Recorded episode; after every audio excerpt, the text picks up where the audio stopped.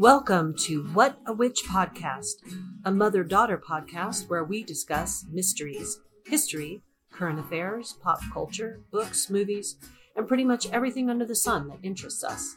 And hopefully you too.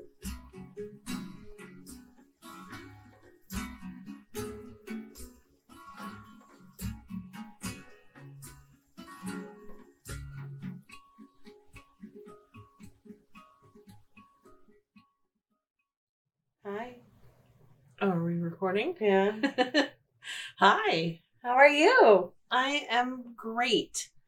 We are sitting in the same room. Yeah, we are. We're, We are. we're sitting in my office Yeah, in in uh, in Texas. in Texas, That's right. in Tejas. I flew down a couple of days ago. Um, you know, flying, getting out in uh, public and going to the airport and flying in a pandemic is it's just weird. Well, flying's weird in general. because you're so far up in the air. well, because we can do that. Just you know, it is. you're in a you're in a big uh, metal death machine, thousands of feet up in the air, and you just hope it goes okay. yeah, Now, especially so. I know. Uh, yeah, it's flying is is an interesting experience, and then doubly so when you're, you know, terrified of some unseen virus making its way into your nostrils and lungs. I was wearing a KN95 mask, hmm and I am not professing in any way, shape, or form to be a nurse or medical uh, hero. You're not. I mean, you took care of me my whole life. but I did. I did have the scars. That N95 mask was so tight around my face. When I took it off, I got to the rental car before I finally took it off, and I I looked like I had been through battles because I had scarring on my face. Well, yeah, whenever we met up, you had said, you know, I don't know if they're still there. And they weren't red anymore, but it wasn't until I, you know, I had to really look to see. Yeah, it was hours later and you still had some indentations. Yeah. Yeah. So anyway, I made it through the miracle of flight and N95 masks. Um, which I I got from it I felt like it was like a drug deal or something. I met my friend who had KN95 masks and I and he he had extra, so I, I paid him for them and It's a backwards drug deal. yeah. Here you are. Here's the stuff. Don't get sick. Thanks, Joe. Yeah. So, um, yeah, so we've had a great time. Yeah. We we've you know gone out to eat. You came down for my brother's birthday. Yeah. Yes. Turned 30. Happy birthday, Kelly. Happy birthday, Kelly. Yeah. Uh can't Even though he doesn't listen to this shit. he doesn't. he he would not take an hour out of his life to listen to this shit. doesn't make him bad. He's just, you know, he's got other things. He's got my grandbaby. He's indifferent. Now, now. Am I wrong? well, I don't. I don't know. He's he's got. no, I'm not. He, he has the grandbaby, and Which uh, was the real reason that you came down. You don't visit us anymore. not the only reason. you visit It was- your namesake. Well, Kimberlyn. Yes, Kimberlyn. Um, the baby. the baby, yeah, and she's so cute. She's so darn cute, and I'm, I can, I'm allowed to say that because I'm her grandmother. So. Well, she is. It's it's insane. You know, people Mhm. say it all the time. Like, there are some ugly babies out there, and I'm sorry, but it's true. And she is not one of them. she, she's, not. She's a pretty baby. She she is. It's- Yeah. Well, she was made by science, so Yes, she was. Another episode. yeah, no, she was made by science. She um they did the uh, IVF. IVF. Yes. And yes, that was an amazing thing. And I was there when she was conceived, which sounds strange, but I was I know. But I was in the waiting room when they were when Kelly and Kristen were in Hawaii and I went out there to visit and I didn't realize I knew they were doing the IVF thing, but I didn't realize the day I arrived they had the appointment and I went with them and I thought it was just, you know, a standard checkup. They didn't tell me. So I'm in the waiting room and um I can just imagine Kristen's nonchalant, like, so I'm hopefully pregnant now after getting out. Well, she they both had this shit eating grin on their on their faces when they when they came out and I'm like, "What's up?" And yeah, and that's basically what she said. So, but yeah, I was there. I was there when uh But that sounds gross. I I, I it does sound gross. Sounds. Yeah. we'll have to, you know, wait till Kimberly's much older to explain the whole thing to her. You know. I'll just tell her she was adopted, like Kelly did me. that is the sibling uh story that's told over and over and over again. Yeah. Yeah, you were adopted. I saw that brief sidebar. I saw that happen to someone who was adopted. And, you know, well, yeah, you were adopted. And she was like, I am, motherfucker. and the embarrassment and guilt on the face of the Mm. person who. Jesus, Mallory. we, we have a dog in the room with us. I don't know if you So- can that.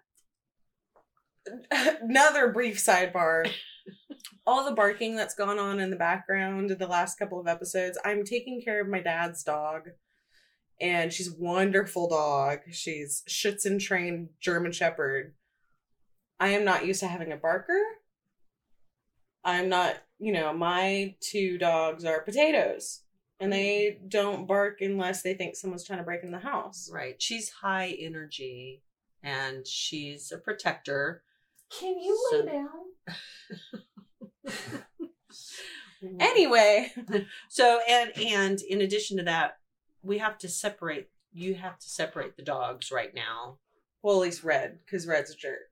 Well, no, Red is Red is dog aggressive. He's very friendly with people, but he's dog aggressive. So you've you've you've had a lot on your plate. You have to separate three big dogs, or at least two big dogs. Yeah, I know I've gained some weight, but you don't have to tell me.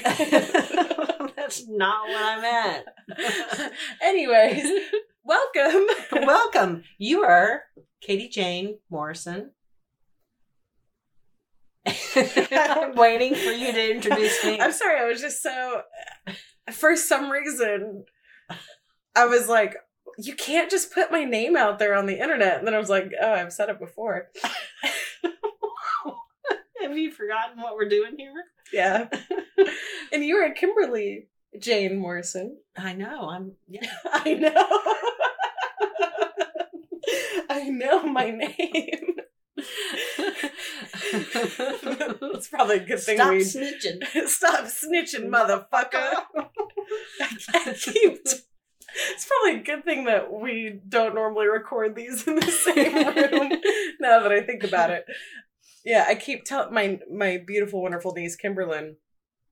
She's at that stage. She's about a year and a half, but she hasn't started speaking yet. She's kind of, you know, she'll she'll get there, and her- everything else in her development is fine. She's just she doesn't want to speak yet. She doesn't have to. Uh, no, and she's an only child and she gets everything that she wants. But she points at everything. And we just watched John Mulaney the Mhm. other day, and he has a bit where, you know, sometimes babies point at me, and I don't care for that shit at all. He said sometimes they'll go up to him, and, you know, if they start pointing at him, he'll lean in their face and stop snitching, motherfucker. so I've started telling that to my one and a one and a half year old niece. Which, yeah, it's it's not a very appropriate thing to say, but they don't understand what you're saying. no, so absolutely not. It doesn't I really matter. and honestly, it would be I would get Aunt of the Year if her first words were "motherfucker." yeah, a real crowning achievement for me. I was there for her first steps. She she walked towards me. Um, her auntie Katie. On teen, yeah. She she loves her auntie Katie. This is true. Mm. So, what's the name of this shit? oh, it's What a Witch podcast. what a witch! What a witch. That's right. I try to say back. it differently every time. Now it's just getting dumber and dumber. Uh, that's right. And um it's been a little bit since we recorded our last episode, but Right, because you've well, you shit's know. been going on. Uh yeah. You've been busy prepping for flight and coming here, and then you've been here for a little Work, while. Work's been busy. Yeah. So I've um, not been busy, but we'll say that I have been. You've been busy with dogs and, uh, yeah, dogs and cats and Yeah, mine are easy enough. so, yeah. So, um, so today it's it, this one's a tough one, uh, really. Something that I wanted to um, tackle, but really once I got into it, it it's difficult because it I wanted to cover such a broad range of things within this topic. Um, And it is a sensitive one. it's a sensitive one uh in in which and we discussed this prior to recording this is that i don't want it to be such a downer or too too serious but yeah it's it it deserves a bit of uh i don't know seriousness um It does, and I don't.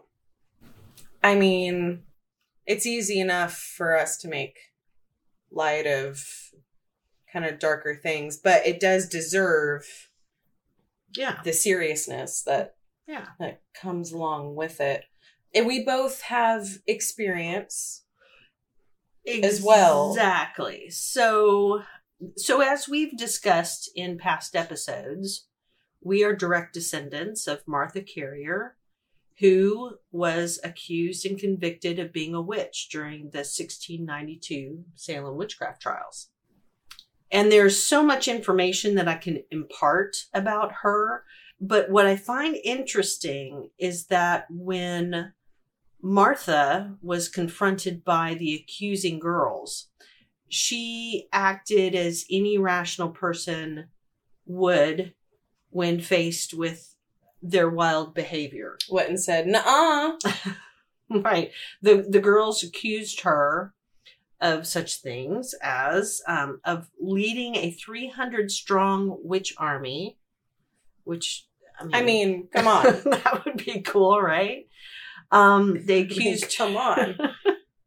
they accused her of using her occult powers to murder and afflict people with terrible diseases and of being promised the dubious position of Queen of Hell. So it's in the court records that she was I would love that position, honestly. Queen of Hell. Yeah. I Just mean, be like, you all are here. You know what you did, presumably. off with their heads. Enjoy. Yeah. Just kidding. That would be the worst. I know, but uh, it, Martha fully denied um, these charges and in turn charged her accusers with insanity. So she basically said, um, you know, she called those original Mean Girls, and they were the original Mean Girls. Uh, you know, basically cuckoo bananas. You're you're insane, not me. Um, but unfortunately, she paid dearly with her life for that. I, I can't imagine growing up in that in that time where one what did the what were the justice the justice system just like yeah they said so and they allowed back then they allowed what was called spectral evidence so they allowed these girls if only. yeah they allowed these girls to say all kinds of crazy things like i saw uh, her I saw familiar Goody Putnam. yeah That was the Crucible. Yeah the crucible but they would allow evidence such as you know i saw her familiar come in and you know whisper dark things you know and so and so i mean it, it was spectral evidence was um they they just made shit up they they Yeah, spectral evidence, more like bullshit. Mm-hmm. Bullshit evidence. Yeah. So, uh, all of those details we'll probably get to in some other episode. But uh, for now, to begin our topic for today, it's not about witches, but the treatment of men and women throughout history who didn't fit into societal norms and some of the treatment that they received, um, including and maybe more specifically mental illness, which covers, again, a wide swath of diagnoses and spectrums, mood disorders, and other physical ailments that have nothing to do with intellectual disabilities, but have also been the target of ill treatment in the past. Mm-hmm. And so, having said that, let me And I'm sure a lot of that is still going on today. Oh, sure, sure, and the, and thus is the problem. But I I want to preface that if I or if we offend anyone with specific terms, it's it's not our intent. For instance, if I use the words madness, crazy, or insane, it's not the terminology I would normally use or we would normally use, but what would have been used throughout history.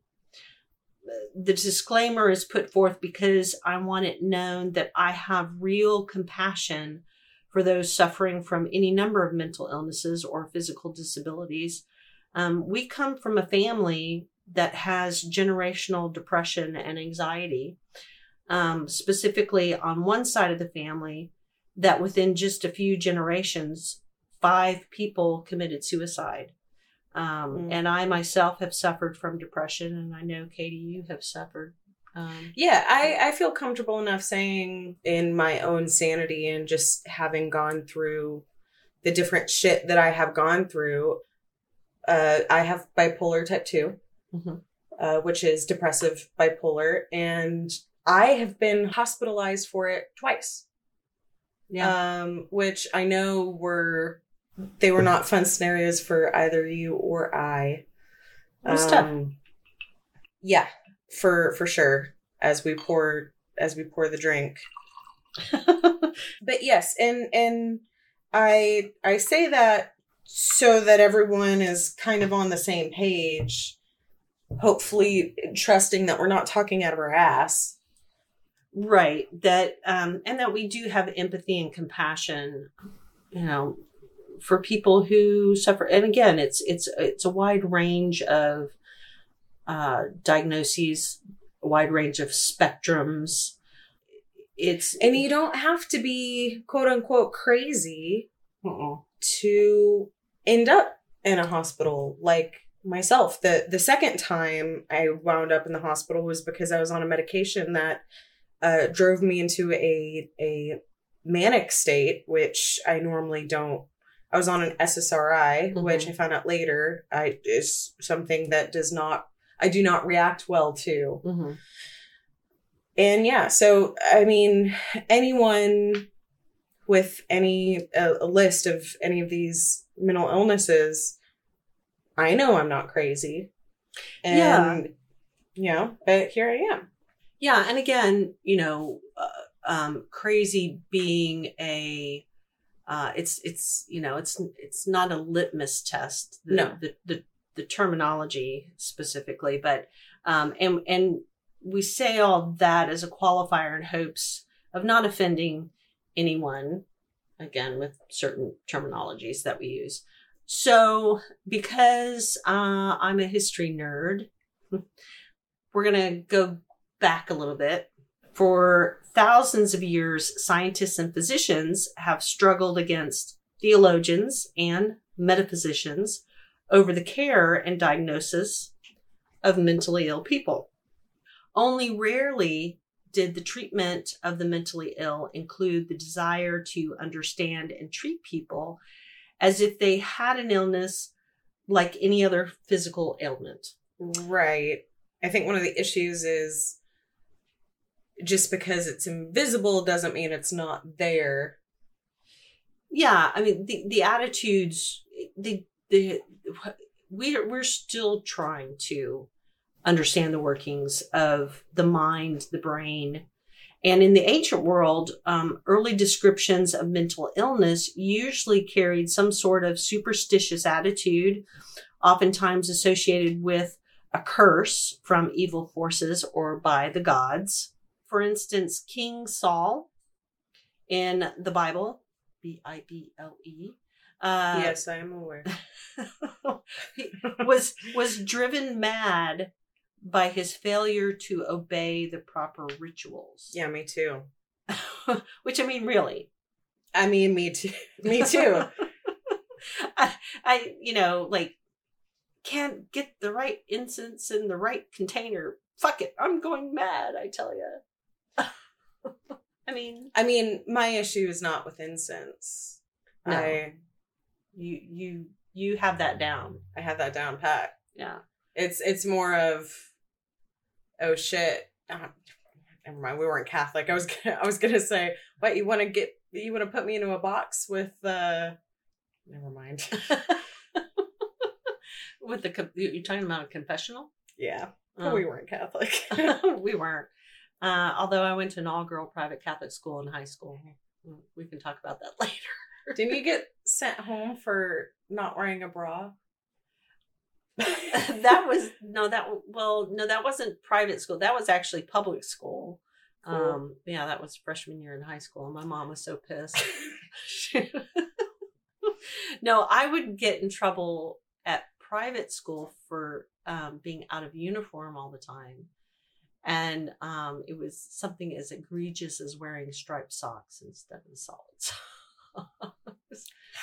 i know i was a little punk rocker but anyway um so, an Oedipus in the play written by Ugh. Sophocles had madness inflicted on him by the gods as a punishment for incest. Which, by the way, is maybe why Cersei in Game of Thrones was so fucked up. Well, I mean, first rule of genetics: mix that gene pool around. know what I'm saying? That's right. That's why so many dogs get hip dysplasia. Cersei had hip dysplasia. What do you want me to say? I'll say it. Oh man. But okay, so Plato, however, urged that madness was not only from the gods, but could also be a wonderful thing. He said, So, according to the evidence provided by our ancestors, madness is a nobler thing than sober sense. Madness comes from God, whereas sober sense is merely human. I mean, I like that I like that idea of of accepting oneself. hmm I mean, it, it clearly he had more compassion and found, you know, you know, someone who had quote unquote madness. That there was something special about that person, as opposed to this Something is a wrong. Yeah, with- this is a pariah. We need to, you know, Right. I just find it interesting as, you know, this is a gift from the gods that I will go two months with severe depression. oh yeah, yeah, that's uh, yeah. Although I'm right. sure, you know, they didn't know what bipolar disorder was when, or schizophrenia or anything else, you know. Yeah. Yeah. and and also too you know i mentioned earlier physical ailments, um, such as epilepsy, was often considered, you know, rather than a physical condition, that it, there was something mental that that there was madness associated with something like epilepsy. Well, correct me if I'm wrong, not to say that epilepsy is a mental illness, but it's neurological, yeah? I believe so. There's It's neurological that something is triggered in the brain that gives a physical reaction, yeah. Mhm. Weren't weren't we just listening to something that they used to treat epilepsy with the blood of those who did not have it? Yeah, what were we, what were we I think it was? Bailey. Oh, she was talking about the blood countess. Um, yeah, yeah, I think she did mention that. But yeah, and and that goes into the fact that they treated some of these illnesses in wackadoodle ways. So, jumping forward in time, you know, we we talked about some ancient views of of mental illness. Mid, jumping forward to the medieval insanity because those medieval fuckers were insane. I mean, there was nothing really resembling systematic research or medicine during this time. So the medieval and Middle Ages period spanned during the years 500 AD to 1400 AD. And during this time, the church disavowed any materialistic approach to understanding the human mind. And like we said before, There it is, that damn church again. I know it's always the church. Getting in the way of Progress. my health. Eventually, practices such as trepanation, which you know what trepanation is? No. So trepanation. I know what trepidation is. I'm experiencing it right now. well, hang on to your hat because trepanation is, and they they have found skulls like pre like Uh-oh. uh, That's never like- good. Bronze Age, even further back. I mean, ancient burial sites where a skull has been a hole has been drilled into the the skull and it was probably because they thought okay if something was going on maybe epilepsy maybe madness schizophrenia or migraines it could have been a whole number of things that this person was suffering from sure, Um, let's open them up.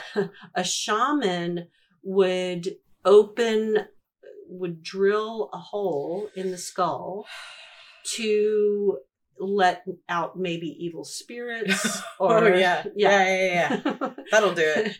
but they found a lot of these skulls they these people survived the operation because they could tell that there was healing you know uh, which would only mean that the person survived and that I could just only imagine that after that was done, you know, they drill the hole and blow some sage into it, you know, and then shove like graham crackers back into it and be like, they're all healed. just you're you're better now. And that person's just like, I'm in pain. thanks thanks shaman jones you know whatever Shaman Jones. Um, Shaman, Shaman Jones. where'd that come from so yeah practices such as trepanation so they were doing this they did it in ancient times but they also did it in in medieval times. I feel like this uh, almost uh like medieval um lobotomy. oh lobotomy yeah. Lobot lobotomy. that's that's where you that's where you put succulents in the skulls. that's called a chia Yeah. okay, so I mean, they did some awful shit to people. So the trepanation, um, dunking in cold water, and just good old, Mm, yep. just good old fashioned public beatings were the treatment for the mentally ill. Um, yes, that makes that makes everything per- better. Yeah, I know.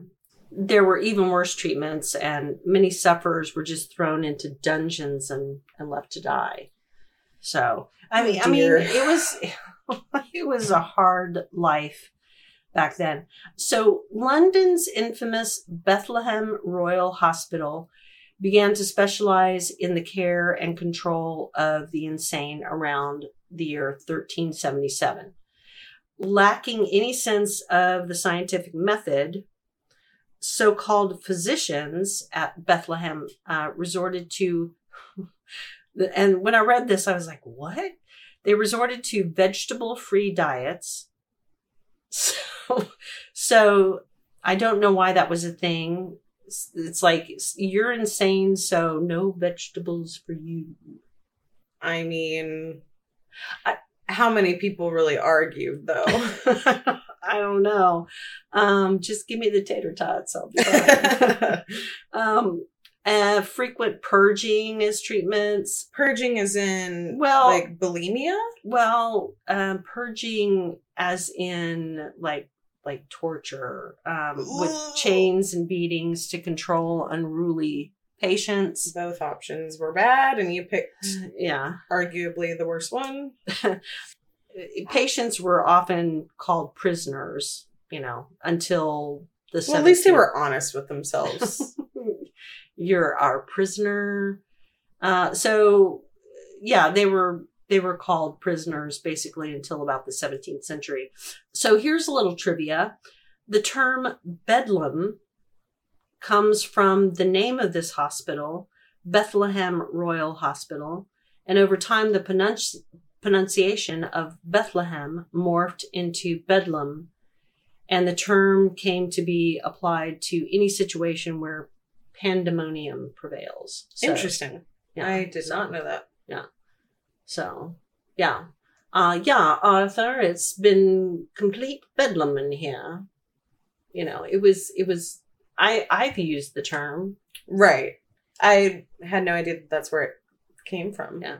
So, um, so conditions at Bedlam and at many other hellholes around England and America motivated some change in the treatment of the mentally ill. For example, the belief grew that mentally ill people should actually receive treatment as opposed to Imagine I that. know, I know. Which made for a nice change of pace. And this was spearheaded by Quaker reformers who had spent the previous century opposing witch trials and would spend much of the next century agitating for abolition of slavery. You know, actually, the Quakers were pretty cool. Yeah, they they came over with the oats. as soon as you said Quaker, that was the only thing that was in my head. well, they were they were like super prude though, right? No, well, you're thinking of the Puritans. Actually, Quakers were were um they were pacifists, and they were. They I mean, who could be angry with oats? they're they're so mild. they can improve your cholesterol too. Um, what? Uh, but anyway. Sorry. No, they like I said, they um they were for the abolition abolition of slavery and they opposed the witchcraft trials. So they were It sounds like they were kind of like, hey, look, these are people. These Mhm. are also people. I'm people. Why don't we all get along? Ex- exactly. Jeez. Huh. Yeah. So um Very forward thinking there, Mr. Oat. so yes, it was moral treatment. So the concept of moral treatment um, came into focus at this time, and it was kind of led by the Quakers. So.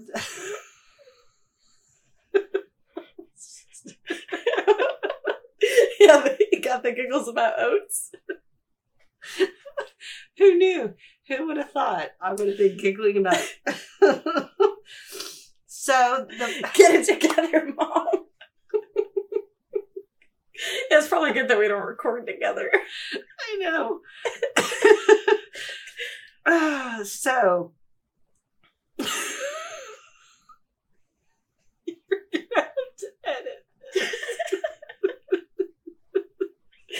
Cheerio oats. I don't know why. I just keep seeing. I, I just keep I just keep picturing the the, The head. box. Yeah. the box of oats. The guy. Yeah. With we the have white some in hair. the kitchen.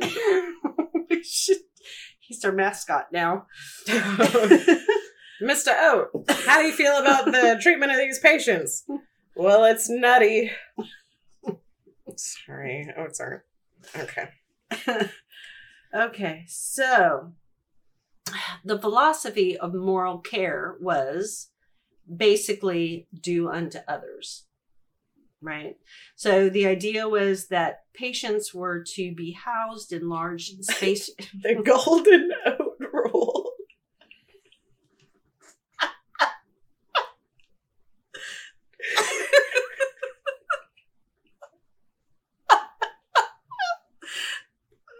that was the best pun of the day. Clink. Cheers. Okay, that was good.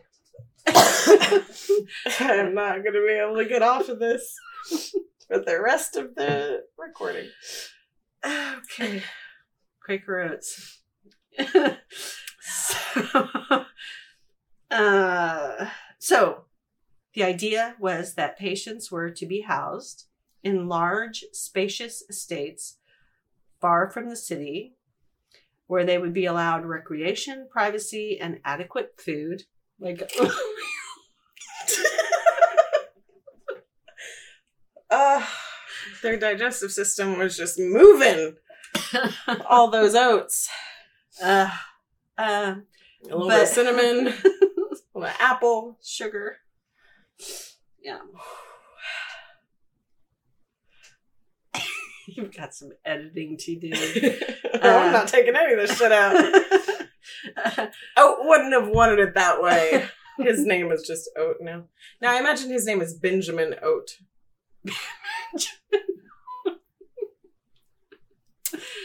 oh, okay. So, So back to Benjamin. Benjamin. Anyway, so uh, these efforts would eventually decline and give way again to less compassionate care. Eventually, because of the lack of funding for many of these institutions, by the end of the 19th century, moral treatment centers had become the crowded madhouses they had originally been intended to replace. And this happened over and over again, you know, throughout the centuries um, or throughout the last several hundred years, especially. So, this leads me to the story of Elizabeth Cochrane Seaman. Elizabeth was born May 5th, 1864. I'm and- sorry. what an unfortunate name. Elizabeth Cochrane Cochrane, Seaman. Seaman. I can't let that slide. I joked about oats for 10 minutes straight. I cannot let Cochrane semen You know, slide. I Ugh. I read it, and as I read it, I thought maybe she'll miss it. nope. Not missing not missing my chance on that one. Okay. Mm. Okay, so uh, Elizabeth. So what is it about semen? Well, again, uh, so she was born in 1864. She died in 1922. She was better known by her pen name, which was Nellie Bly. Much better. Nellie Much Bly. better. I Yeah, don't blame her. It had a nice ring to it. So this gal was she was pretty amazing. She was an American journalist As portrayed by Laura Dern. in drunk history. Yep. Yes.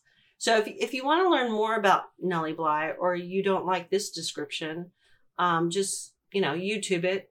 Drunk history, Nellie Bly, the wonderful Laura Dern plays the part of Nellie Bly. So she again, she was an American journalist, industrialist, inventor, and charity worker who was she was widely known for her record-breaking trip around the world in 72 days. um, in emulation of Jules Verne's fictional character Phileas Fogg. So yeah, she did that. Wow, uh, a amazing. woman, a Mhm. woman in the eighteen late eighteen hundreds, early nineteen hundreds. I mean, Yeah. Traveled that's around. that's actually pretty incredible. I keep trying to think of a joke, and I just it's Yeah. actually pretty amazing. Yeah. Um, she was also known for an expose in which she worked undercover to report on a mental institution from within. She was a pioneer in her field and launched a new kind of investigative journalism. So, as a writer, Nell, and this is, you know, a little bit about her life because she was fighting an uphill battle back then as a you know uh, an intelligent woman who wanted a career who uh, wanted to become a journalist. She focused her early work for the Pitts, uh, pittsburgh dispatch on the lives of working women writing a series of investigative articles on women factory workers. Mm. However, the newspaper soon soon reser- received complaints from factory owners about her writing, and she was reassigned to women's pages to cover fashion, society, and gardening. You know, because the we all know that every woman loves gardening.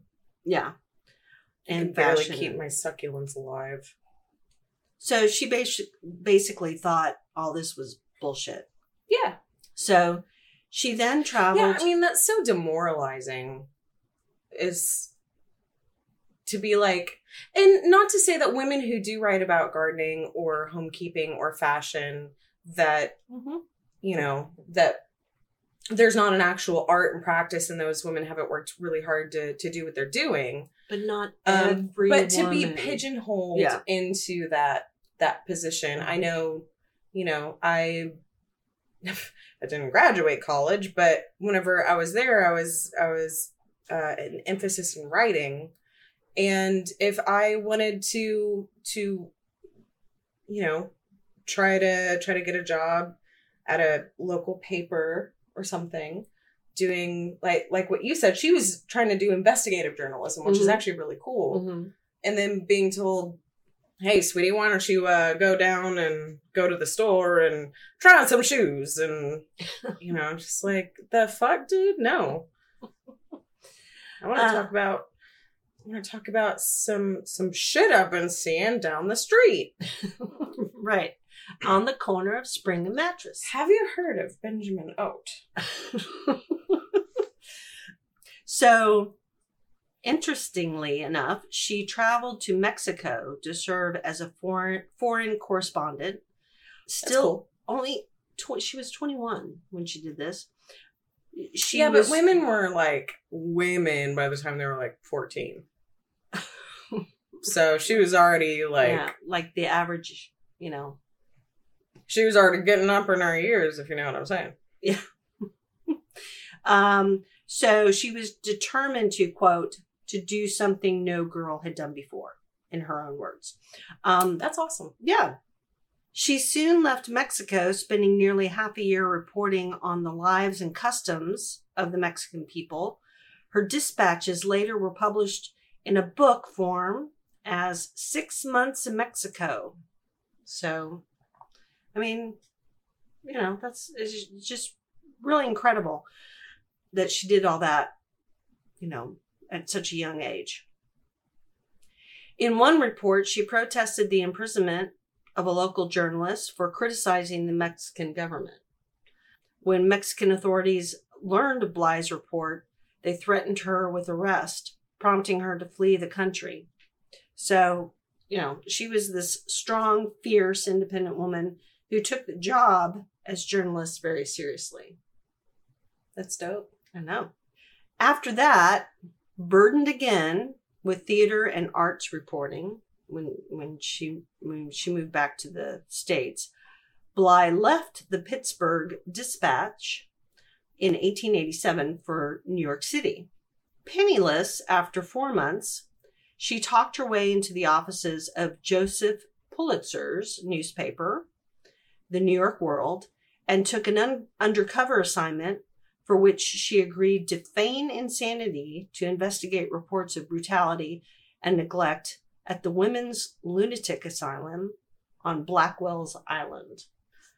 I wonder what she did to I don't know, maybe maybe you have information on that or Mm. or not. Uh I wonder what she did Well, to so she was staying at this woman's boarding house, from what I understand, and she didn't really know a lot about, you know, mental illness or she it is said that she practiced in a mirror making strange faces she was trying to feign you know being insane um making weird faces makes you qualified to be in an asylum.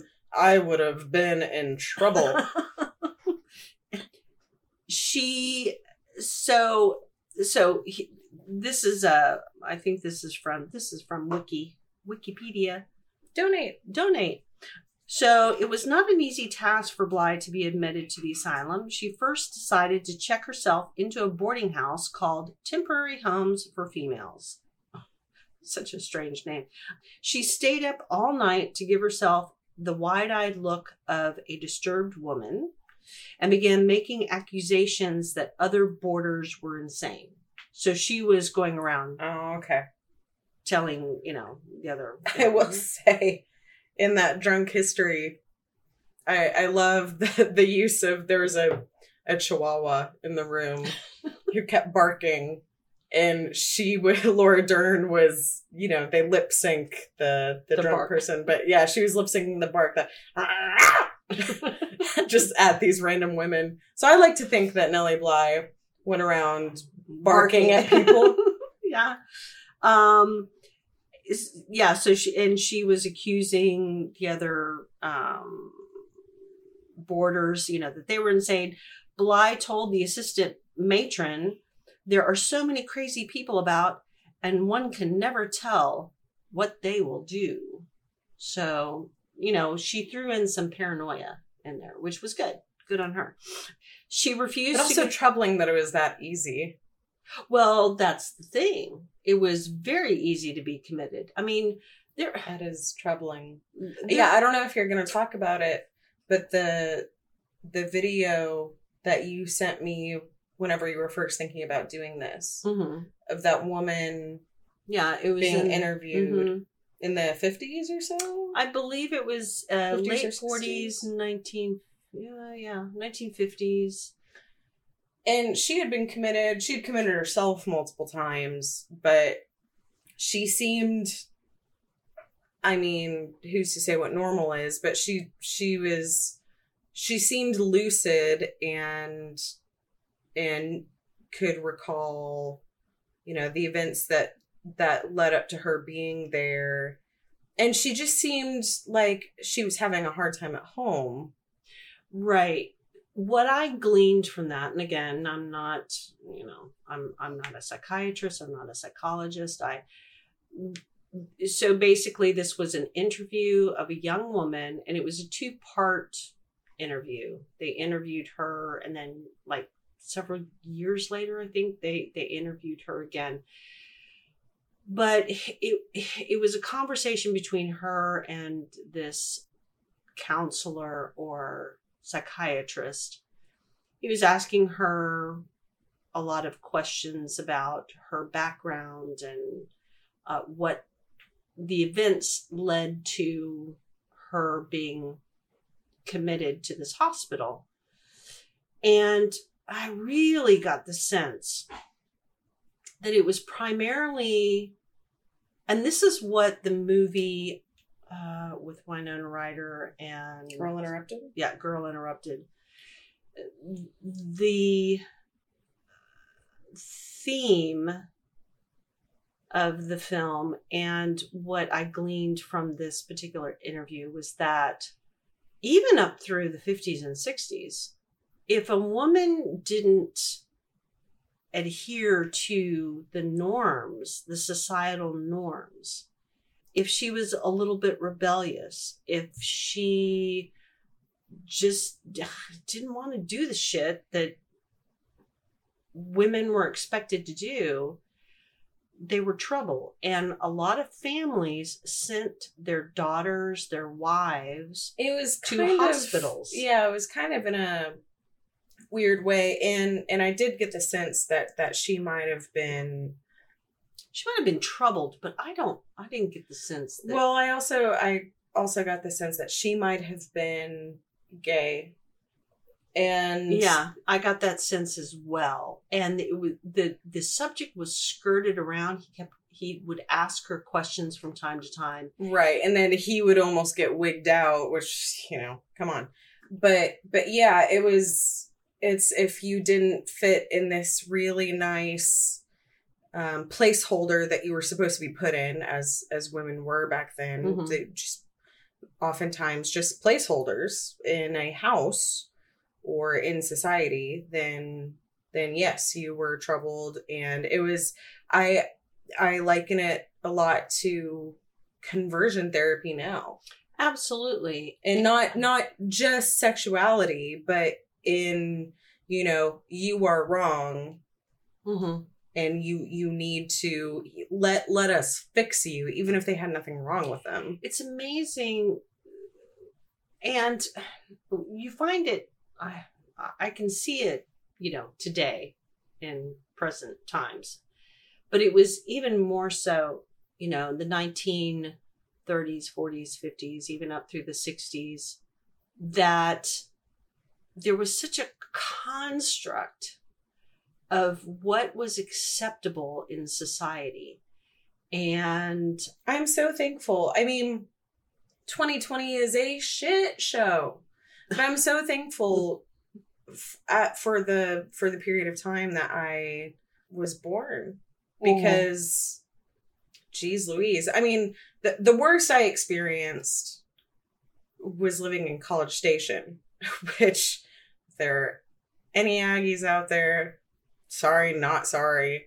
It was awful. I was treated like shit constantly and so was molly. Mhm. my my best friend Molly, and she's she's a very open gay person. She's very feminine, but she's a very open gay person, and uh, she was she was just kind of realizing her own sexuality at this point, and she got the dirtiest looks constantly. We would go out to eat together, and I'd be like.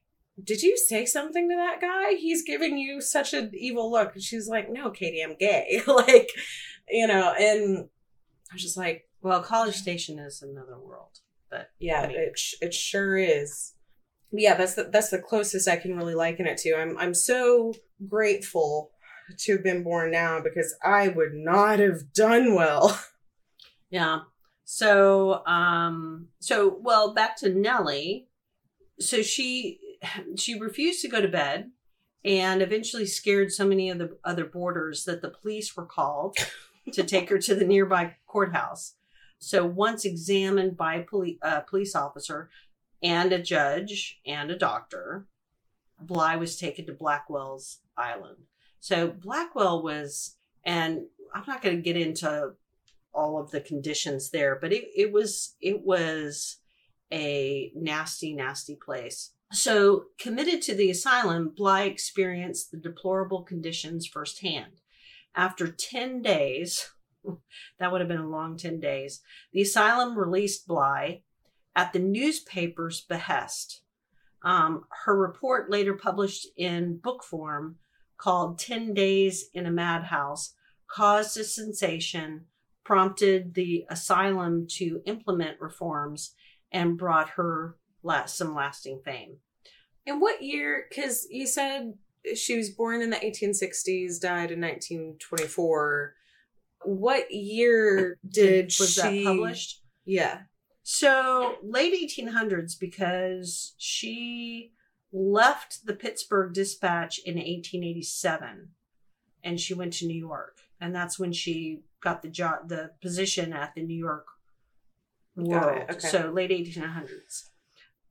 And wow, and and just to think if if that kind of expose is what made a lot of institutions kind of clean up their act. And we all know in the even the early 1900s institutions, mental institutions, were not.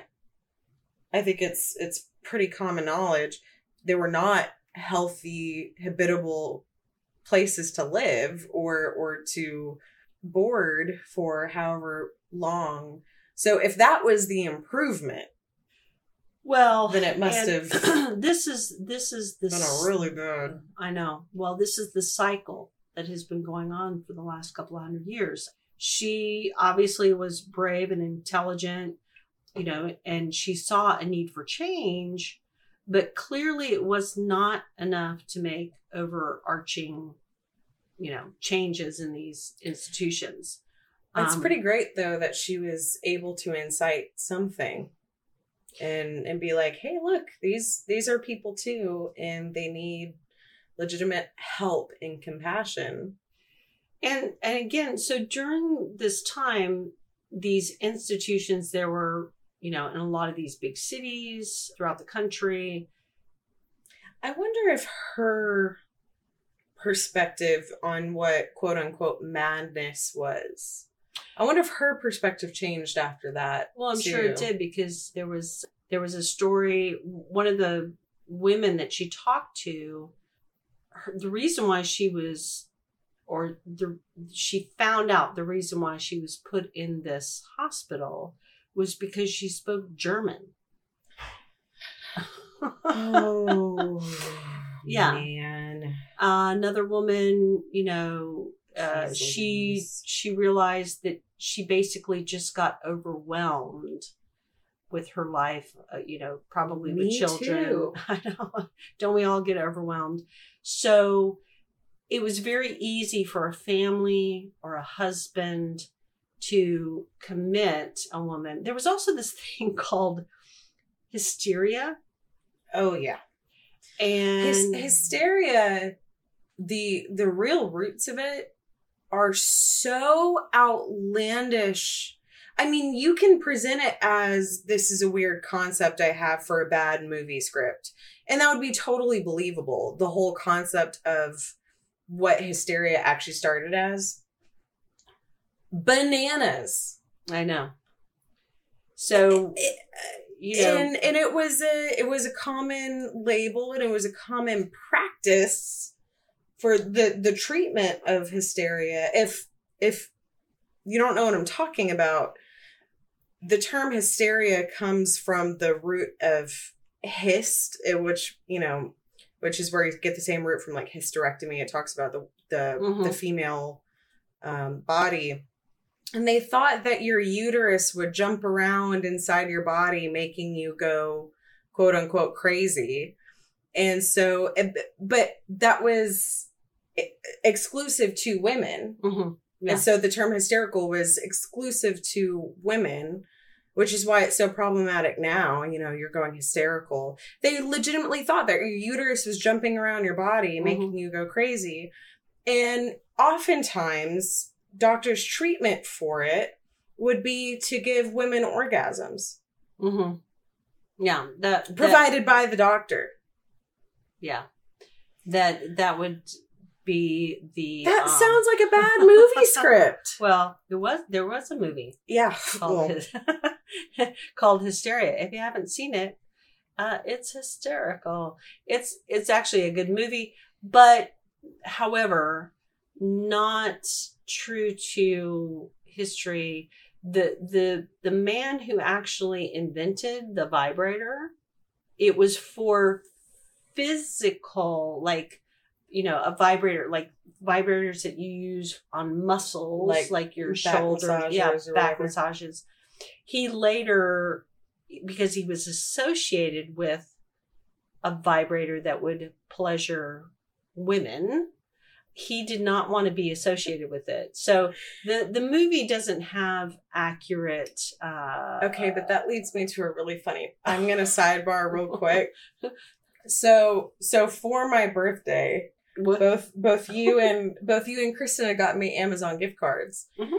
and so I was going, you know, that thing where I was like, oh, I have money to spend, and I didn't know what to get, and so I was just like scrolling through Amazon, and at some point, I I got to like home and spa, you know, whatever, because I like a nice bath. and I, there was a uh, picture that popped up for neck massagers, but it was 100% a vibrator. Mm-hmm. It's just the picture, but it said neck massager. It was incognito. And I I thought it was so funny because I I clicked on it and I started laughing. And I was texting Molly at the same time. Uh, and I sent her a screenshot of one of the pictures Mhm. and it says instructions included. And I said, I want to buy this just for the instruction book. I, I want to know what that instruction manual says. And so we started talking about it, and she was like, "Oh, honey, that's not a that's not a back massager." And we were like, "Oh, she'll figure it out. Just give her five minutes with it. She'll figure it out. You know, she'll figure out where to use it." And we got into this conversation of, well, who created the first vibrator, and how did that first come up? mm-hmm. The answer will surprise you. Oh. I will look it up on my phone real time. Well, I thought it was the um Oh, no, the- this is way more archaic. Oh. I laughed so hard when she sent me this photo. Okay, we need a drum roll. This is worth it, I promise. Oh, okay. so she was like, This is, it was Molly that was like, This has got me so curious as to what the first vibrator was. I mean, humans will go to any length to mm-hmm. achieve orgasm. And and so she sent me a picture now just describe what you see. Oh. Ooh. ah. So I'm looking at it. It looks like a like a jar. Well, it's a gourd. It's like yeah. So so it's a gourd, and it, it says ancient Egypt is like a title, and there's little flying things inside the gourd, and then it says gourd of bees. What gourd of bees bees that buzz around. that buzz around and, and I'm- hypothetically make the gourd vibrate. So what I wanted to know is Well, how many trial and error did that go through and how many women got stung in their vagina? Well, how many bees does it take in a gourd? How many bees does it take to achieve orgasm? well, and Oh my I then now I'm thinking of um Eddie Izzard. I'm covered in bees. Anything relating to bees makes me laugh so hard. There's a Cards Against Humanity card that just says bees question mark, and it makes me laugh every time. Well, yeah. Oh my And we're God. big fans of And Eddie. the the, Eddie the very first vibrator was gourd of bees. I feel like that should be a Dungeons and Dragons magical item. That's the gourd of bees. We're gonna name our band that. That's gonna be the Gourd episode title. Gourd of Gourd of bees. Okay, so we've talked about Nellie Bly and her her attempts to make some changes. So fast forward to the 1960s. So in 1962, One Flew Over the Cuckoo's Nest was published, which was a novel written by Ken Kesey. Was it a novel? I thought it was a play. Well, it it was. So it was a novel and then it was a Broadway play and then Okay. and then it was a movie. So the story is set in uh in an Oregon psychiatric hospital and the narrative serves as a study of institutional processes and the human mind as well as a critique of behaviorism and a tribute to individ- individualistic principles. The novel adapted into the 1975 film One Flew Over the Cuckoo's Nest won five Academy Awards that year. So it's it is I would say I and I have a huge list, but it would probably be in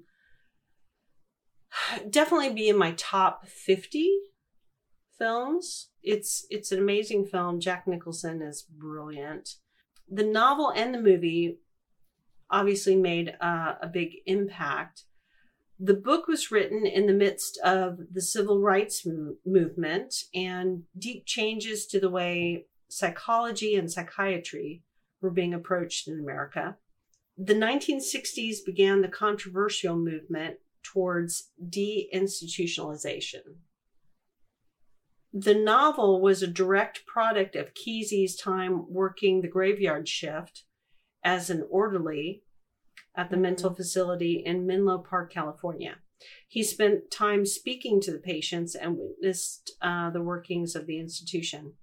So, even though it was a fictional story, it was born out of things that Kesey witnessed in these men- mental institutions.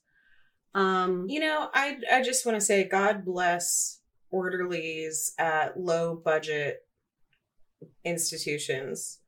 Because thankfully I the both times I was hospitalized, I actually went to pretty good facilities and I'm I'm grateful for that. Because I know many people who weren't and I know names of certain facilities that I've never been to that have such terrible reputation and that friends of mine have had tra- terribly traumatic experiences in. And I know there there's a, a stigma of these low budget institutions and the orderlies that work there and how terrible they treat patients and everything. But I mean, it's I I don't know. I just have such respect for people who choose to go into that work to really want to help.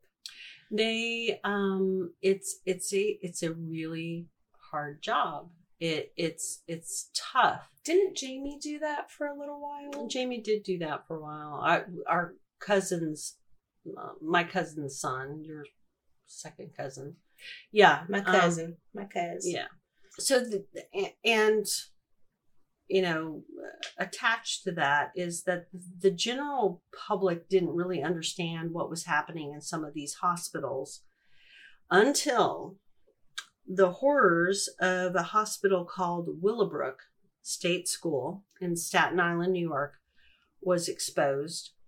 And I'm I'm going to read a portion of an article that I found written by Matt Reimann in a 2017 Timeline article. Um, so this is about Willowbrook. By 1969, Willowbrook, designed with a capacity of 4,000 patients, reached its That's peak. a lot of patients. Well, reached its peak of 6,200. It was the largest mental institution in the United States and host to some of the country's most deplorable living conditions. The first the American public heard of the horrors of Willowbrook was from a speech made by Robert Kennedy, who said, I visited the state institutions for the mentally retarded, and I think particularly at Willowbrook, we have a situation that borders on a snake pit. Yet, this alarm went unheeded for seven years. That is until two people, print journalist Jane Kurtin uh, and an ambitious 29 year old local news reported, reporter named Geraldo Rivera, decided to cover the story, tipped off and given a key.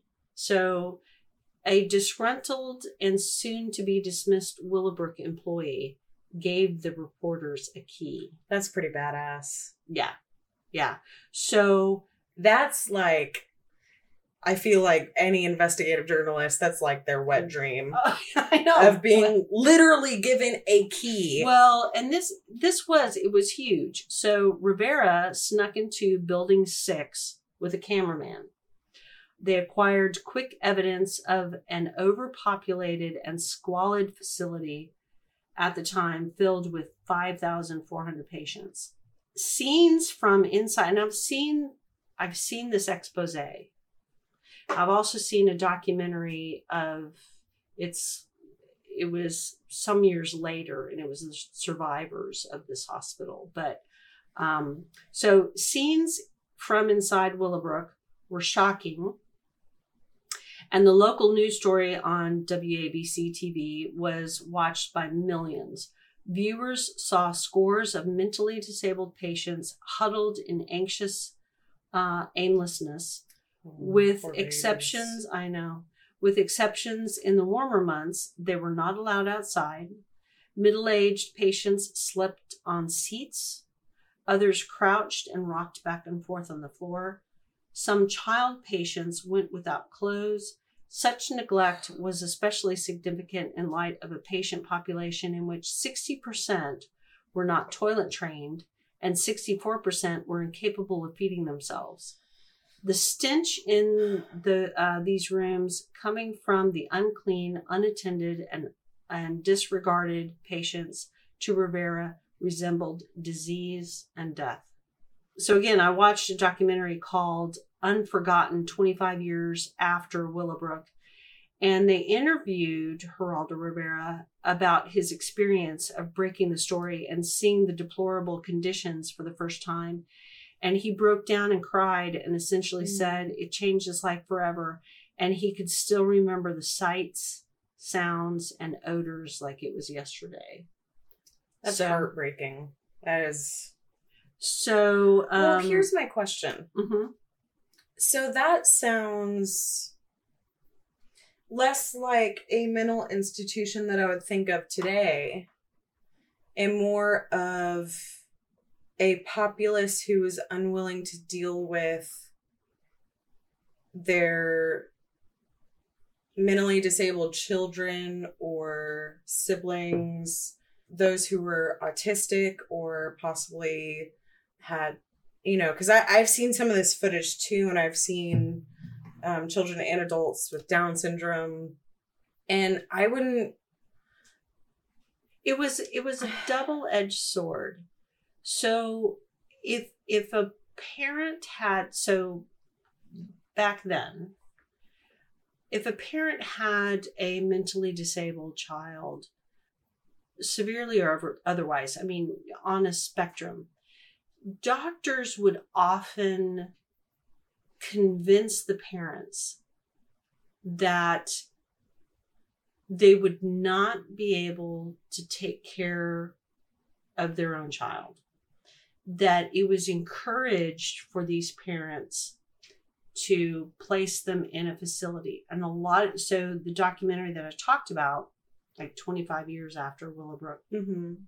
they interviewed some of the siblings and and some of the parents they thought they were doing the right thing well, yeah, it's, but you listen to a doctor, they, they know more than you.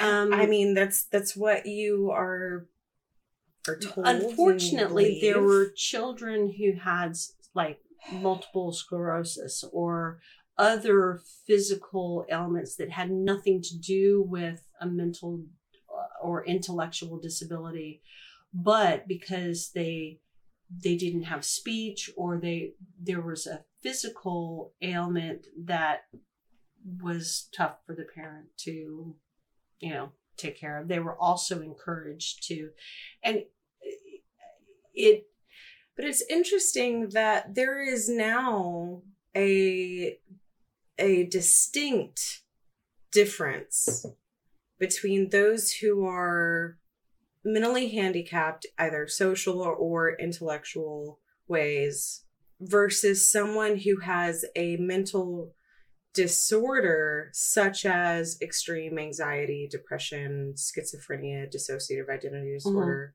bipolar. I would I would say, and again, I'm I'm not any sort of healthcare professional, but I would say that there is a distinct difference between, you know, I wouldn't call someone who has autism, I wouldn't call them mentally ill. I would say they have autism. There's nothing wrong with them. They're just on the autistic spectrum. And, you know, and that's one of the things, I am not a parent, but that's one of the things that I'm like, and again, you said that they, these parents had doctors telling them that they couldn't take care of their child. But I know multiple people who have autistic children.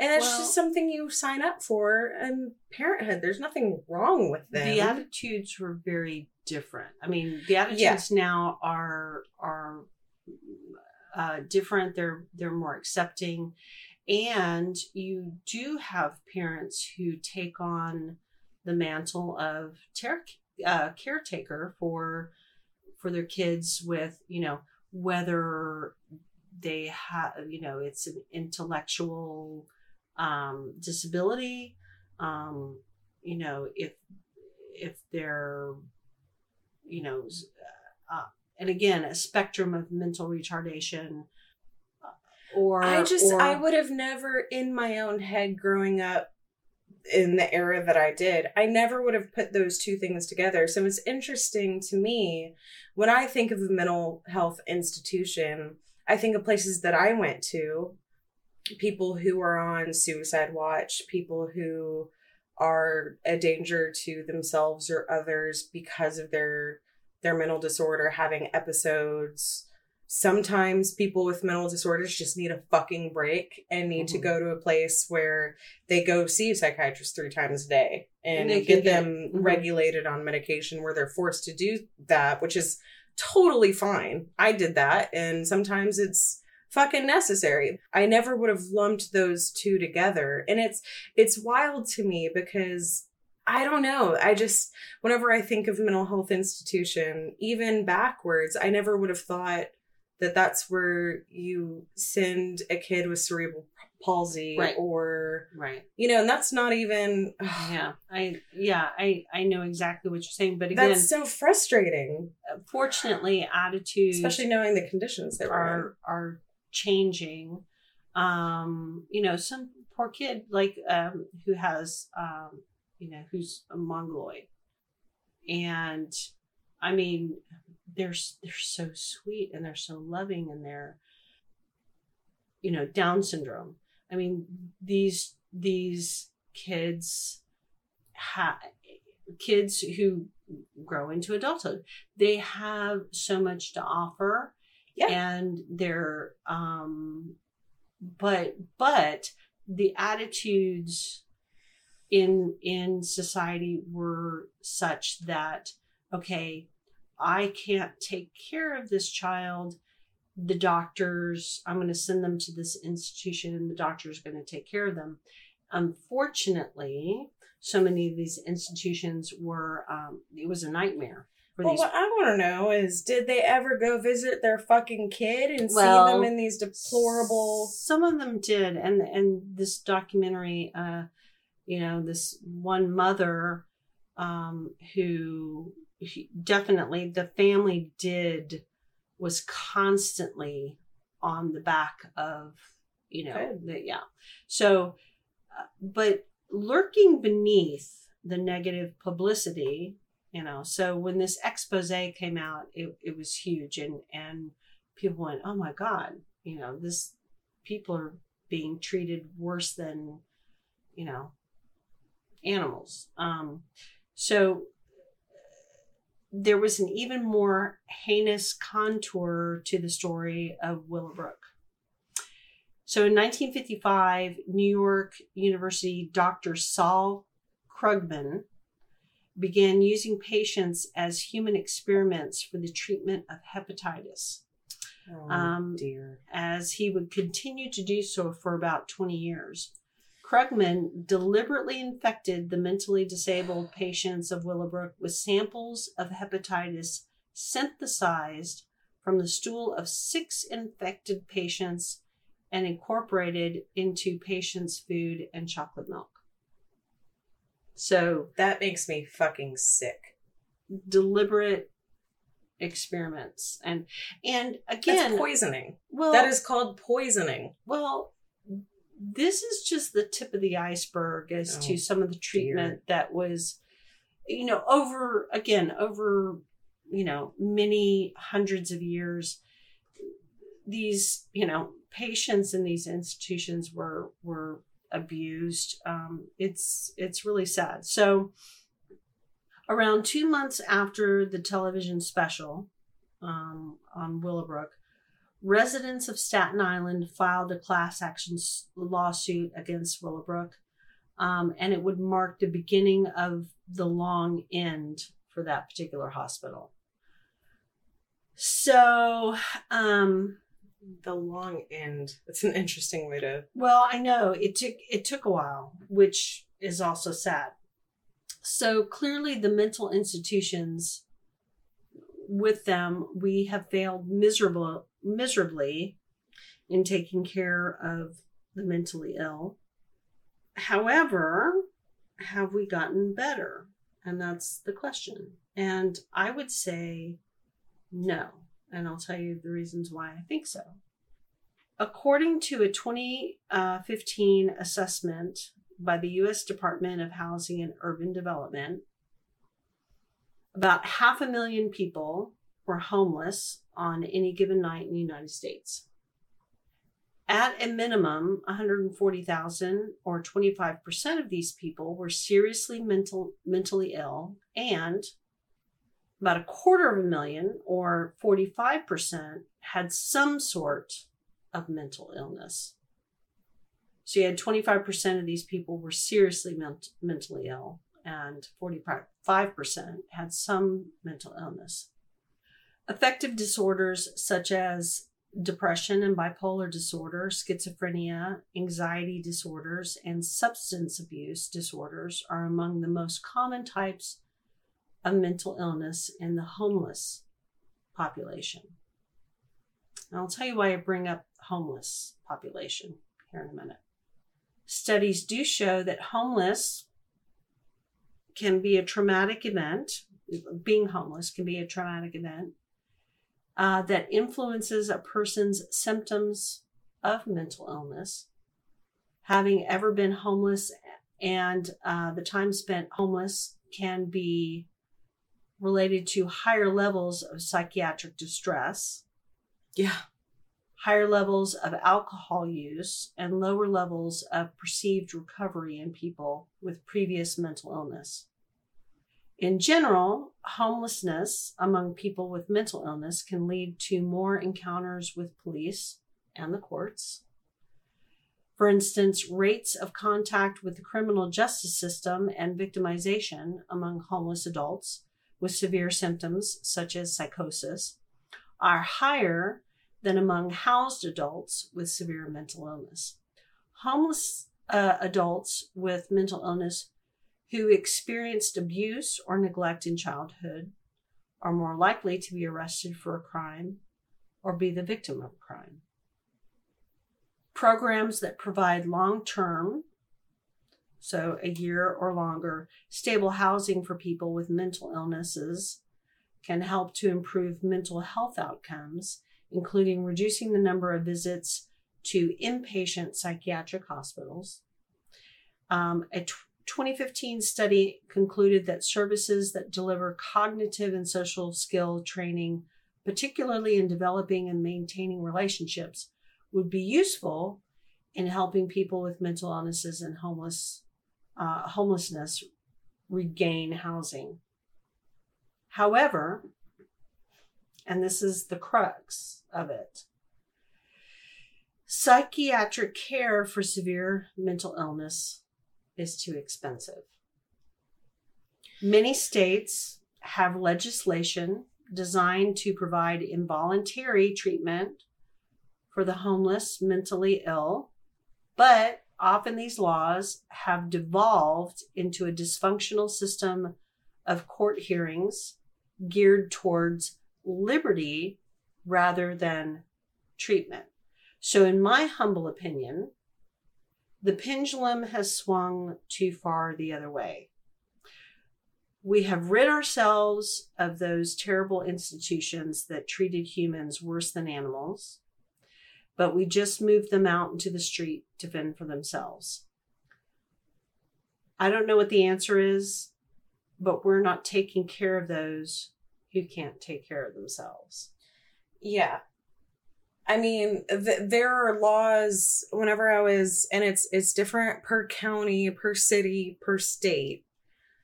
Um, so I can't speak to where you live, but when I was going to school and I majored in theater, and one of one of my favorite classes that I ever took was characterization, and we did a project of it was a very um, conceptual class. It was one of my absolute favorites. But we we did a project where we studied homeless people. hmm But before we even did that, we looked up different laws surrounding homelessness in general. And I went to school in San Marcos, uh, Texas State University, uh, which is in between Austin and San Antonio in Texas. And we we studied the laws in Austin. So I, I can't speak for other counties or states or, or whatever, but Austin's a big city, and I can only imagine that it is similar in other big cities but it is what is it? it's called um something like the the stoop law the the sit stoop sleep law or, or something like that which basically says if if you were caught sitting or lying down in a public place for more than i think it was like 45 minutes then you can be ticketed. Hmm so what does that mean for someone who's homeless? Hmm they're constantly ticketed and they're constantly inundated with all of these extra penalties and fines that are meant to keep them exactly where they are because how are they going to ever better themselves get a job get a house if they are constantly paying these fines that, that they cannot pay for? Well, and and so I can only imagine in some cases, it's easier for them to go to jail or to go to an institution to get a bed and to Well, get food. here's the thing though they're constantly rotated out. So they're so the deinstitutionalization in my mind I, I- again the pendulum has swung the other way and uh, i understand I think some of these institutions are more archaic. Well, then- no, I, I agree. However, the idea of we cannot, you know, there, there's, you know, it was like, okay, each individual has to have, and I'm using air quotes around liberty. They have to have their freedom and liberty. We cannot force them uh, to live any certain way. We can't force them into a hospital. We can't commit them. We can't, you know, we need to give uh, these people the opportunity choice as, to how they want to live, where they want to live. My argument is it to me it's it's and i'm going to use a term here to me it's crazy it's crazy to think that there are individuals out there who are able to take care of themselves. What is the answer? I get again i don't have the answer but we have a population. There's a large percentage of homeless people who are out on the street. And i hear it all the time on the news you know the the the homeless problem the homeless situation we have to find a better way to take care of those who can't take care of themselves and um, a very controversial uh, topic right now is defunding the police. Defunding the police doesn't mean uh, Doesn't mean taking away law enforcement. I will get up in everyone's business right now about this shit. I, and I've I've told it to you. I I've gotten into so many arguments with people who instead of having an intelligent conversation with me about this topic want to people who I've known for years and I've talked to you about this people that I've known since I was super young who are treating me terribly calling me names and saying everything you know like it is not about taking away law enforcement. It is not about paying our cops less. It's not about keeping them uh, It's about delegating and and adding new programs to alleviate the pressure that our police force is forced to deal with. And I, I know I talk about a lot of my experience comes from bartending, but it's true. I saw so much shit that I can't. We, unfortunately, had to call the police a lot for for customers who were mentally ill or who were out of their mind on drugs uh whatever the case was we had to call police quite a lot or people who were threatening other people in the bar and 99% of the time it was due to you know when it wasn't a violent you know incursion it was because of someone who wandered in off the streets looking like they had just walked out of a, a hospital Mm-hmm. and we're like, what hospital did you come from? There aren't any nearby. You have a band on your wrist, you're barefoot, Mm-hmm. you know, and we would have to call the police. And we felt so bad calling the police, you know, when they have to come and take them away. Cause it's like, this person obviously needs help. Right. And I don't know that they're going to get it. And Well, they're not. I mean, that's that's that's the thing. And so because police aren't trained to and you know actually i don't want to speak out of line i don't know how much training that police get with people who are mentally ill versus people who are dangerous. Um I'm through with I'm I'm sure with um experience they begin to know. and They- many of them were very very empathetic. And you can see as soon as they saw who they were dealing with they would sit down and talk with them for a while and we would let them have a booth and so many of the police officers were very compassionate and empathetic but they leave and i'm going what's going to happen Well, they're the, again. So the law enforcement, the police, are dealing with issues that don't have anything to do with protecting the public. Defunding the police has to do with moving funds. So, for instance, and some of you out there may get mad at me by this. I'm gonna I'm gonna be again controversial here. We have a bloated military budget. And i i say that i have a son who was in the military.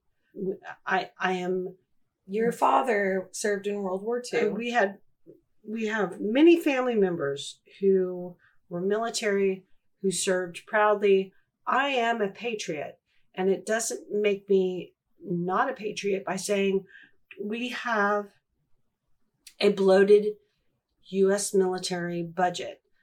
And i think that a lot of that could- has to do with fear and, and controlling a populace or others through fear. Well, but regardless, I think that we could find, uh, you know, money funds to to direct, you know, tax dollars rather than having a bloated military uh, budget.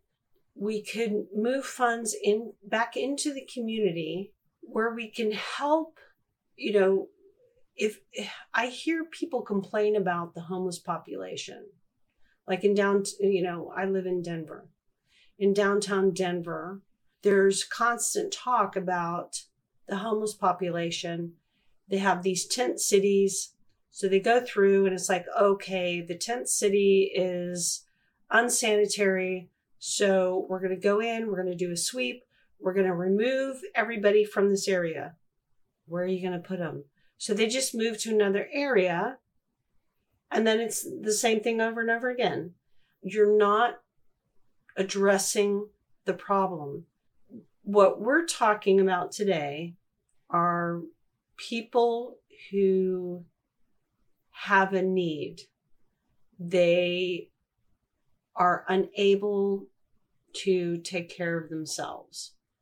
And or would be able with a little little bit of help Sure. And just allowing them to roam the streets is not the answer. I I think that a society can be judged by how it treats its most vulnerable populations. And we are not treating our most vulnerable populations, i.e., people with mental illness, we're not treating them well. And we tried with these institutions, which basically that was an idea. We're going to take these pariahs and we're going to remove them from society and Yeah. we're going to house them. We're going to shutter them away and we're going to house them in these, you know, deplorable conditions. And then when the public realizes, oh, this is terrible, the, again, the pendulum swung the other way and we released them all without any kind of safety net and sent them out into the streets to fend for themselves. So, um, again, I don't know what the answer is, except for maybe, you know, changing the constructs of what we think is acceptable. I, the, the first thing that comes to mind when when I think of defunding the police, and again, I know that's kind of a volatile statement right now. But the first thing that comes to mind isn't taking away anything from our law enforcement, because obviously law enforcement is a really important part of society. The first thing that comes to mind is having someone to call that is dedicated to helping the the mentally ill or those who have found it hard to take care of themselves. I i experienced it all the time. Someone who would walk in and either and i don't i'm not sure how controversial this is but you know drug addiction and alcoholism is a mental illness. Mhm. it is not it is not a chosen state of of being and so i would say the same thing with someone who was drug addled and would come into the bar i wish there was someone i could call other than police Mhm. who that's not their job as law enforcement Right. you know, unless this person was selling drugs on the side of the corner or whatever, then I can get law enforcement involved and feel okay about it. But someone dedicated to helping these individuals out because, you know, like it or not, in another universe, that could have been me. Mhm. A lot of these people just need a little bit of help to put themselves back on their feet Sure. and and that's what defunding the police is is giving a another avenue so the police can focus on the real criminals on on the people that are out there to hurt other people. Right. and you know the majority of the time i was i was hospitalized twice. Hmm and never once and again i will say i got really lucky in that the hospitals that i was admitted into they were uh they were really nice hospitals. Right. um i was never afraid either by the the staff or any other person within the hospital.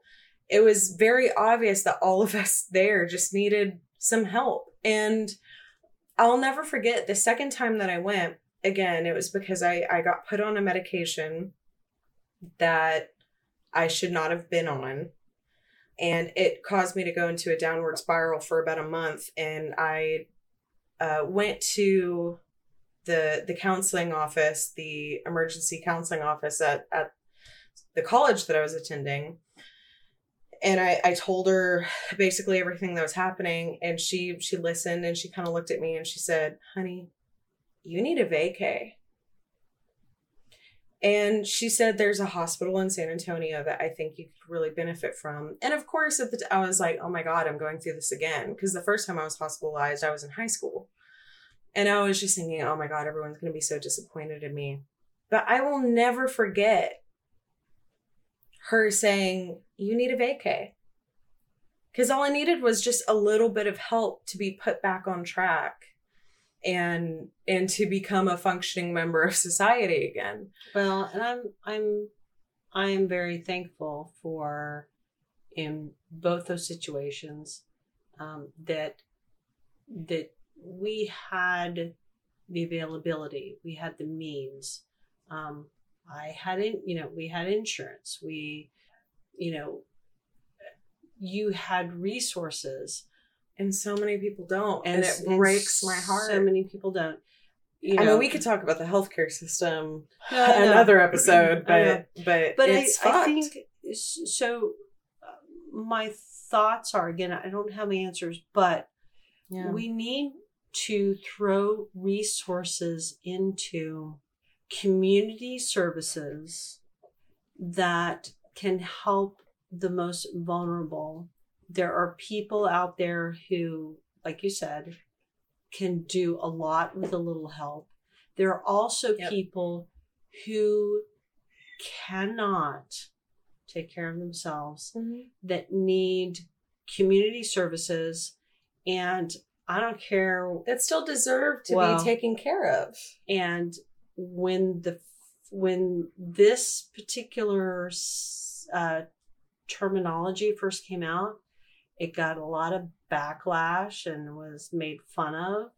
I'm not going to even say if you'll those of you who know i don't even have to say but it takes a village was something that was made fun of but it is so true. It does it does take a village i know because it took a village it took people many people when you were in need and you were hospitalized uh, when my mother was ill it took a village i mean it, it just it, it the the term it takes a village is so true because it takes people it takes a community it takes It's people helping people. well it is and We all need a little bit.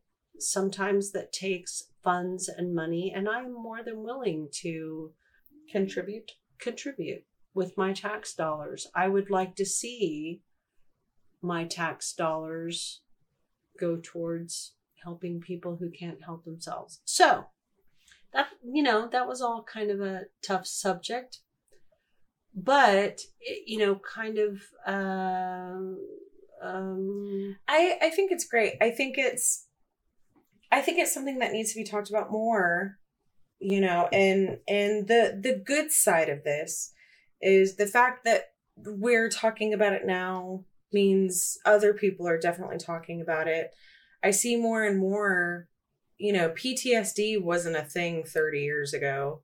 And now people are finally starting to to come to terms with and accept, oh, I experienced trauma mhm. that's why i'm and so the i think i think it's great the more that people talk about it the more normalized it becomes Mhm. um you know i don't know what kind of reception i'm going to get about saying that i'm bipolar but i'm not ashamed of who i am and it it took a lot of supportive people in my life that i have i have a, a great support system in my life to be able to say i'm not ashamed of the fact that i have bipolar disorder i I know who I am. I am an intelligent and compassionate person.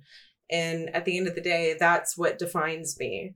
Mhm. And the the great Carrie Fisher was Mhm. bipolar and she said it loud and proud and and and go go look up Carrie Fisher and her talking about her bipolar disorder. It's it's genuinely beautiful. Mhm.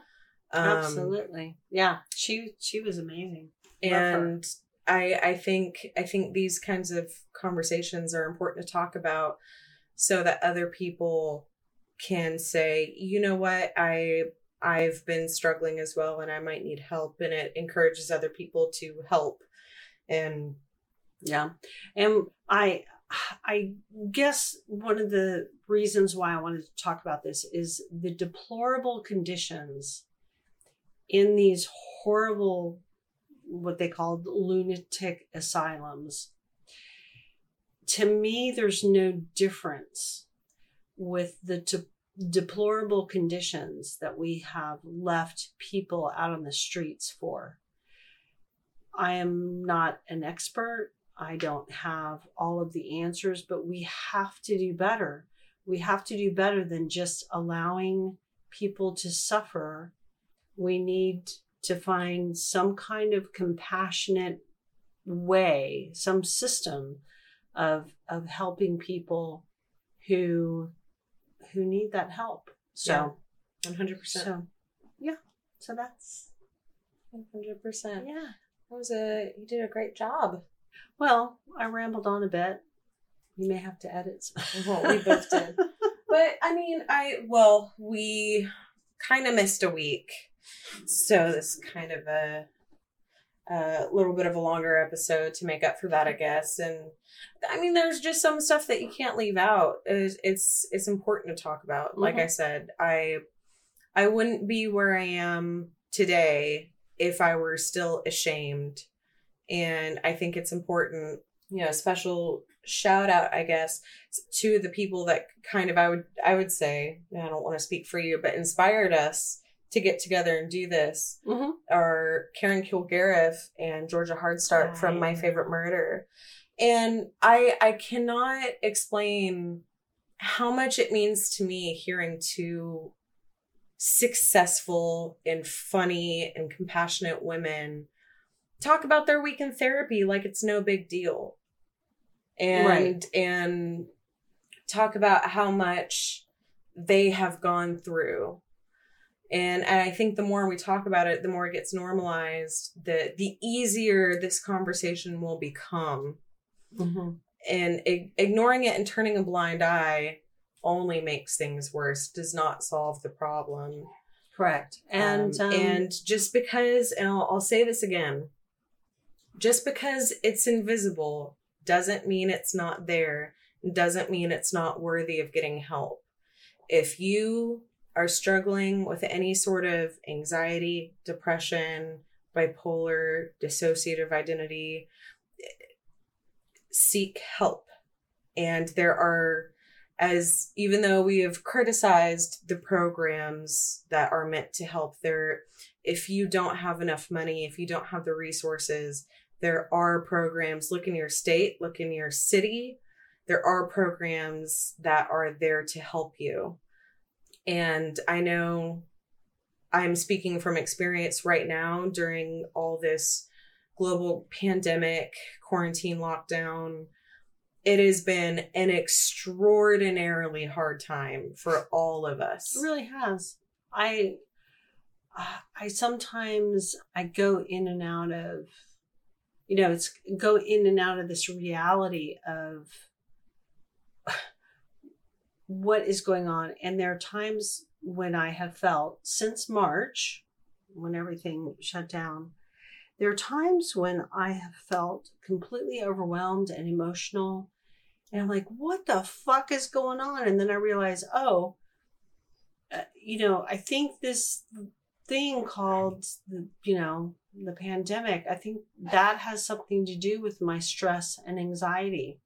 Um, it's interesting you hear people talking about stress dreams that they're having, you know, Oh, weird yeah. and vivid dreams. You and, remember at the beginning of all this shit when I was calling Mhm. you going, I had the most intense dream of my life and I need to tell you every little bit of it because I'm feeling like I am I am losing it. And I have been unmedicated for roughly the past three years.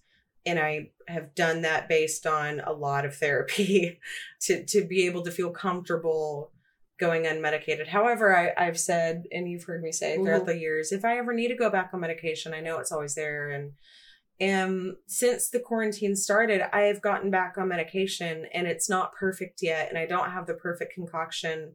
And I actually need to call my doctor and, and tell him so, I've got to change something because it's not it's not doing what it's supposed to do. But it's okay to reach out and Mhm. it's that is that is so important to me to to just convey, I guess. It is so hard for everyone right now. Mhm. So if you need help, do not be ashamed to seek it. And if you need help needing help, call up your best friend, call your mom, call your brother or sister, someone who can help you, you know, walk you through the process. It's just it's it's important right now that that we're all there for each other. Yeah, connecting and um, And there's Having no that- shame in it. no, and having that, you know, the fellowship and um, Of Yeah. the ring. Sorry. I I uh I know we've gone on for a bit. It's just it's it's really important. yeah. Um So I, I realized that uh, in our last episode, um, we ended with our usual sign off, asking everybody to be like Bill and Ted and to be excellent to one another, right? And to be kind. But in, in addition to that, we quote our grandmother that when posed with the question, Grandma, are there such things as witches? Her reply was, There's no such thing as witches, only ferocious women. And and and then we told everybody to be ferocious. so I'm like, okay, first we're telling everybody to be kind, and then we're telling people to be ferocious. Um, so I want to clarify and say, be ferociously kind to one another. Isn't that great? Yeah. Yeah. So absolutely. yeah, ferociously kind to me is like being a mama bear or um, you know, standing up for some injustice. Ferociously kind. Kinda like- Ferociously kind. Yeah. I like that too. yeah. hmm It's um it's a lesson well learned. Yep. So uh So what's something that you're jazzed about?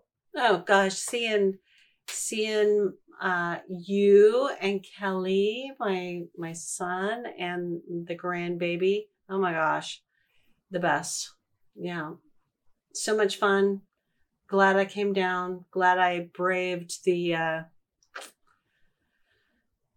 yeah, thank God for that N95 mask.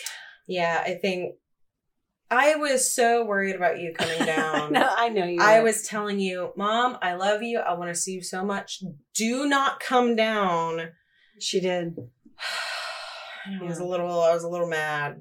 I know but she was. I'm I'm glad I'm glad that I was able to see you. I'm glad that, you know, even though it's the the time it's very trepidatious right now, I'm glad that we were able to gather for Kelly's birthday and I think I think all of us fucking needed it right now. I know it's better in Colorado so you're able to kind of go out and not be as as uh Numbers are pretty low in Colorado. Yeah. and it's it's not here right now. It's it's not a whole lot better. But even even so, I I just you know, we got to see a couple of family friends, you know, that it's been months since I've been able to see fucking anyone. And yeah, so and you did karaoke. Yeah, we yeah, for Kelly's birthday we did karaoke. Um Lots of fun. with masks, of course. Yes. but I'm I'm going soon in a little less than a week. I am actually driving down to San Marcos where I went to school and I'm going to be visiting Molly um who just who just moved we back love you. Molly. Yeah, where Molly is a, a fictional character that I've made up. Um, like, like in a beautiful mind. Yeah, she's she's just a, a fictional, and she'll she'll be pleased that I said that. She- but yeah, I'm I'm going up to visit her in San Marcos. She's related to uh, Mr. Oates. to Benjamin Oates of the Quaker variety. Yeah, um, uh, who invented the gourd of bees? um. But yeah, I'm, I'm going up to visit her, and I'm I'm so excited, and I will tell you what I'm jazzed about. It's not this week, but it's coming up. There is this uh, tiny little town outside of San Marcos, which is already a pretty small town, just a college town. It's called Wimberley, and I've taken you Mhm. out there before. Yep. we went hiking and but there is this it's all hill country out there and i don't know how to phrase this molly and i used to light a bunch of incense Okay. right Wink, wink. Nudge, nudge. there Say no more. Say no more. There we used to light a lot of incense together in college. And we would go to this this place out in Wimberley and it, it's a rest stop really but it's called the Devil's Backbone because it's not mountainous it's hill it's hill country but you're you're going up and up and up and you're starting to wind it's about as mountainous really as Texas gets but um or at least this part of Texas and then there's a little rest stop and you can look out and there there are no lights for miles. It's just beautiful hill country and you're at the very kind of top of it and you can see down for miles and miles and miles. But we used to go out there at night and look up at the stars and we would go out there during meteor showers and you know unroll a huge blanket and lay out there and and watch the Unroll the blanket and roll the. roll the incense yeah, roll the incense. Yeah. yep yep rolling that incense It's legal. it's legal in Colorado, so. In- Incense. incense is legal here Is it? Uh, that's what i'm talking about incense Okay. it smells Whatever real good um no but i'm i am excited to go to devil's backbone and look up at the stars and hopefully catch a shooting star or two that's what i'm excited about That's awesome. i know I know. I'm. I'm glad you're going. Oh to- need to get out of the house i'm going on i'm starting to get a little cabin fever yeah. So tell tell Malward I said hello. moldy Moldy. moldy Malward. gross Molly. Mm-hmm. So uh she will be on an episode at some point. It's everyone will get to meet. Well. I'll talk to her, but you won't hear anything because she's just my imaginary friend. yeah, whatever. All right. Well, anyway, Yes, be ferociously kind to one another. wear your fucking mask. yeah, wear your fucking mask and um stop snitching. Stop snitching, motherfucker. All Anyway, right. There are no such things as witches. Only ferocious women. Bye. Goodbye. Thanks for listening to What a Witch podcast, hosted by Kimberly and Katie Morrison. Special thanks to Steve Wilson and Michael Grammer for the intro and outro music. Until next time, you witch.